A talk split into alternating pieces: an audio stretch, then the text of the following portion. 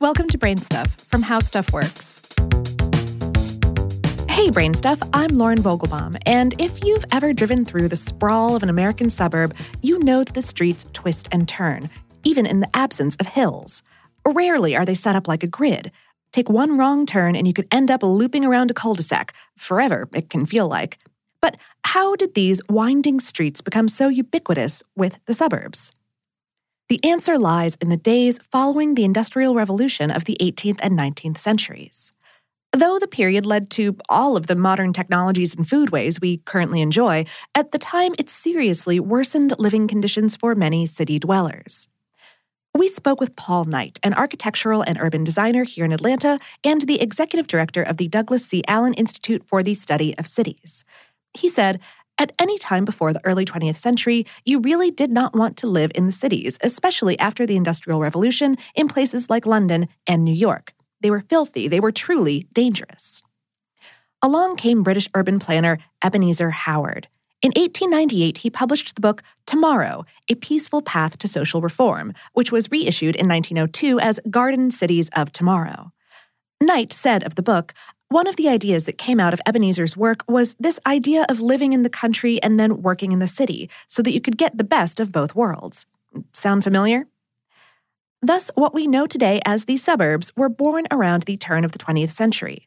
But their early success depended on streetcars, which allowed many people to travel to their jobs in the cities. And Henry Ford automating the assembly line and introducing the Model T car really helped the suburbs boom. But the biggest move to suburbia came after World War II ended in 1945.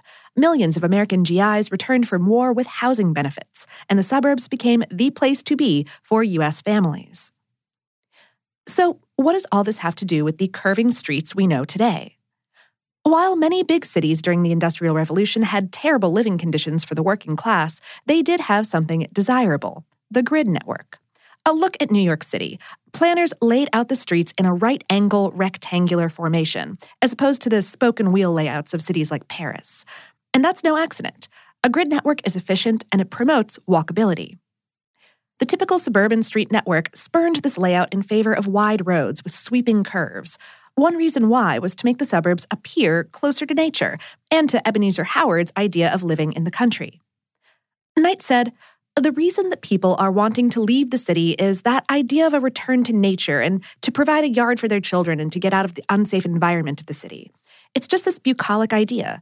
If you want to promote this idea of nature and natural topography, then you can't have this rigid gridiron on your landscape. You've got to curve the streets in order to allow people to experience the curvilinear nature of nature. Another reason for winding streets stems from that giver of suburban life, the car. The grid network is built around the idea of people walking from place to place, but the suburbs rely on cars. And curved streets allow cars to travel faster than the grid network, which has constant stops at intersections. But curving streets have a cost. They are less walkable precisely because they make for longer roads with fewer intersections. The road network also has fewer streets than a grid pattern, which means less street frontage and therefore less space for retail, offices, and other mixed use developments. Having less walkable streets with less development forces people to drive more often. That leads to another cost of curved streets more car accidents. Urban driving can feel chaotic because of the increase in walkers and bikers, but it also creates slower speeds and therefore fewer fatal accidents. Data from the U.S. Census Bureau backs this up. In 2015, about 19% of the U.S. population lived in rural areas, but rural fatalities accounted for 49% of all traffic fatalities. The US continues to become more suburbanized, so it's unlikely that these winding streets will go away anytime soon.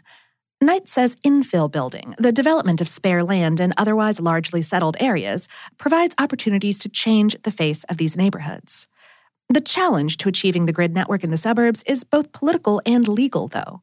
Right now, most suburbs require developers to clear hurdles in order to make a pedestrian friendly grid pattern, while those who create car centric cul de sac subdivisions are on Easy Street. Knight said the law is not in walkability's favor.